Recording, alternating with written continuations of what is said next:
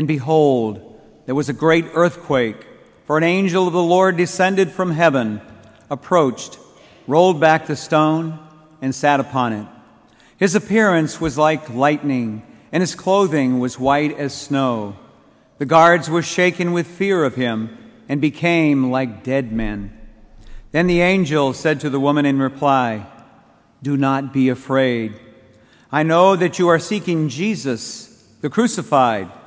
He is not here, for he has been raised just as he said. Come and see the place where he lay. Then go quickly and tell his disciples, He has been raised from the dead and he is going before you to Galilee. There you will see him. Behold, I have told you. Then they went away quickly from the tomb, fearful yet overjoyed, and ran to announce this to his disciples. And behold, Jesus met them on their way and greeted them. They approached, embraced his feet, and did him homage. Then Jesus said to them, do not be afraid. Go tell my brothers to go to Galilee, and there they will see me. The Gospel of the Lord.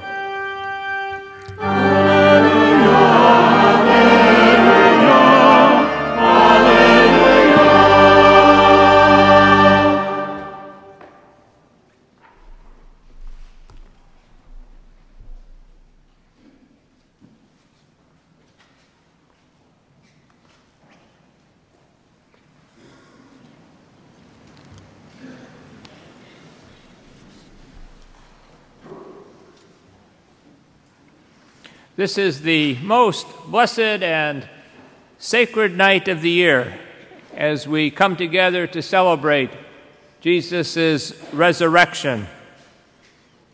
We gather this night to proclaim with our lives that death is not the end, it is only a door to what awaits us beyond. Let us not allow Jesus' death and resurrection to have to fight for a place in our lives May this be the absolute center of our lives. We began our celebration this night in darkness, proclaiming the new light of Easter, fire piercing the darkness of night, symbolizing Jesus' rising from the dead, bringing to all of us light in the darkness and death of our own lives. The light of Christ has shown us in a world that is filled with darkness that Christ's light will scatter it. The world patiently waited for this moment for eons. We heard in the readings this night the account of its longing, creation of man and woman, those who were rescued who were enslaved, those who were seeking it, longing for it, thirsting for it. All this was a part of God's plan for us. But the high plan, high point of this plan was Jesus actually becoming one with us and then saving us upon the cross in his death and resurrection. So, this is the greatest celebration of our church. It is the most blessed of all nights, as we heard in the beautiful Exsultet, the Easter proclamation. This night reminds us that there always is more to life than we can ever see in any moment, that we have an immortal soul that will live forever. Though, as we recalled on Ash Wednesday six weeks ago, that our bodies return to dust. Our soul will live with God forever. Never lose sight of the glorious future that awaits each of us. In the letter that we just heard from Paul to the Romans, he wrote that we actually imitate Christ in his resurrection and the baptisms that we will now celebrate in a few moments. You who are about to be baptized are models of this. Paul says that when we are baptized, we leave behind the old life.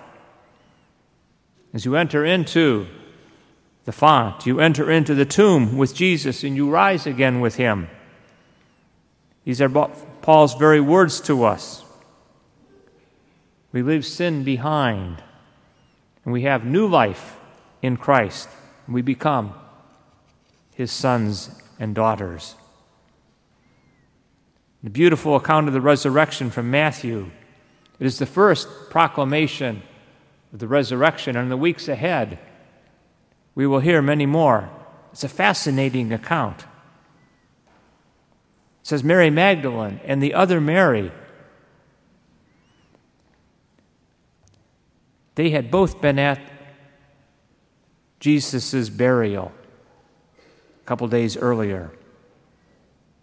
Then, when they come to the tomb today, they get instructions by the angel to go quickly and announce the good news of the resurrection to Jesus' disciples.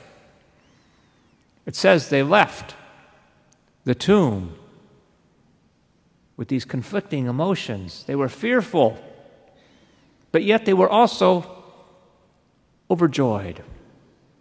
Fearful and overjoyed. We have so much to learn from these women.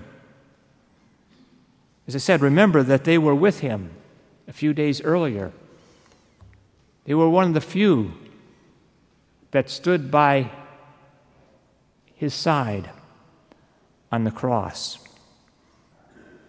Must have given Jesus great comfort to look down and see them there. They were ones who were loyal with their love. So these women, they were the ones who were chosen to be the first witnesses of the resurrection. They are the ones who were given the first mission of Easter. Go quickly and tell his disciples. Matthew tells us that it is the first day of the week that is dawning. It is the first day of a whole new dawn in the history of humanity. Speaks of an earthquake. This earthquake would be like a kettle drum, okay, in our church, announcing something momentous has happened. Because in the resurrection, our world has changed like none other.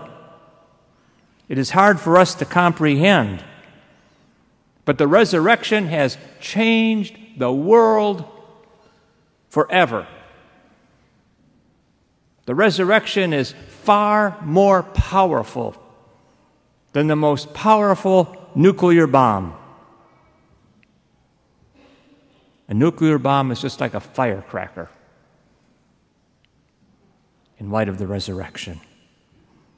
The resurrection has changed the world forever because God's kingdom has come. It's not just the start of a new day or a new week, but it's the start of a whole new age that will continue until all the nations of the world come under God's reign. Many people have many different beliefs about the resurrection. Some are just observers of it, some just read about it. To some, it offers life after death. Paul speaks about a newness of life that we receive now, a newness of life when we are baptized. And so, our vocation, our call, is to daily witness the resurrection by our lives, centered on God's kingdom. So, for those of you who are about to enter the church, I am sure many of you can tell stories of those who helped kindle this faith in your lives. Like the women who shared the good news of the resurrection in the gospel tonight. Finally, one of the things that all the resurrection accounts talk about, whether it's Matthew tonight or Mark or Luke or John, they all talk about a stone. Stone that was in front of that tomb. That as the women went to that tomb, they were worried about that stone. That stone. Have we ever allowed a stone from meeting the risen Lord? What kind of obstacles do we set up from experiencing Him? But of course, in the end, God can break through anything. There are no obstacles. On this holy night, we pray that any obstacles in our hearts may be torn asunder of the risen life that Jesus wishes to give us, and that our lives may radiate His glory. And that, like the women in the gospel this night, we might share this good news with others who are awaiting it.